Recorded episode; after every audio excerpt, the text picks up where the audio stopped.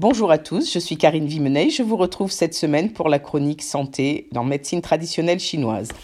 Donc cette semaine, étant donné que ce sont les fêtes de fin d'année et que nous allons passer euh, à la saison hiver et travailler les méridiens plutôt du Rhin, avant d'entamer la saison hiver, je vous propose pour cette semaine et la semaine prochaine deux interviews exclusives de deux de mes clients. Cette semaine, ce sera Sonia qui répondra à deux trois questions et qui vous fera découvrir à quel point elle a retrouvé de la sérénité grâce à la médecine traditionnelle chinoise. Donc bonjour Sonia. Bonjour Karine.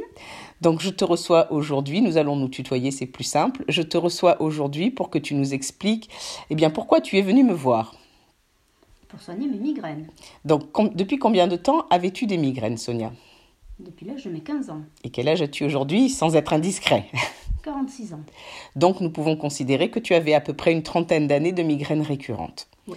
Bien sûr, on ne traite pas les migraines en médecine traditionnelle chinoise sans avoir d'abord consulté son médecin traitant et travaillé avec la médecine occidentale sur laquelle nous n'avons euh, pas de compétition. Nous ne venons qu'en complémentarité des actions qui ont pu être faites en termes de médecine occidentale. Je crois que tu avais consulté pour tes migraines.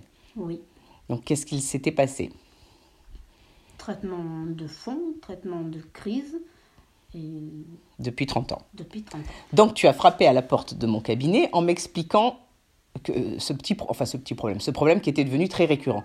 Donc la première chose que nous avons fait, c'était de, de trouver ce qui pouvait déclencher les crises de migraine. Ça a été le premier travail.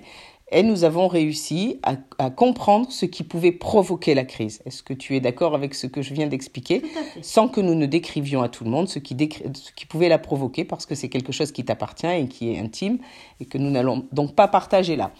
Donc, en effet, nous avons commencé comme ça pour essayer de voir euh, ce qui pouvait être l'événement déclencheur, ce qui, au niveau de l'humeur, parce qu'il s'agissait d'une migraine liée à l'humeur, qui petit à petit, avec les années, est devenue euh, très dépendante du cycle hormonal, mais qui quand même avait un fond euh, sur un stress ou quelque chose au niveau de l'humeur. Donc, nous avons décidé de commencer par une pause de ventouse. As-tu que, que t'a apporté ce moment Bien-être. Détente. Détente, repos, voilà. apaisement. Voilà. Et une fois que nous avons atteint cet apaisement, nous avons, enfin, je t'ai proposé, pardon, de travailler sur certains points euh, des méridiens chinois en faisant de l'acupression. Donc acupression que j'ai pratiquée moi-même, mais que je t'ai enseigné afin que tu puisses le faire euh, dans les situations qui pouvaient être porteuses de migraine.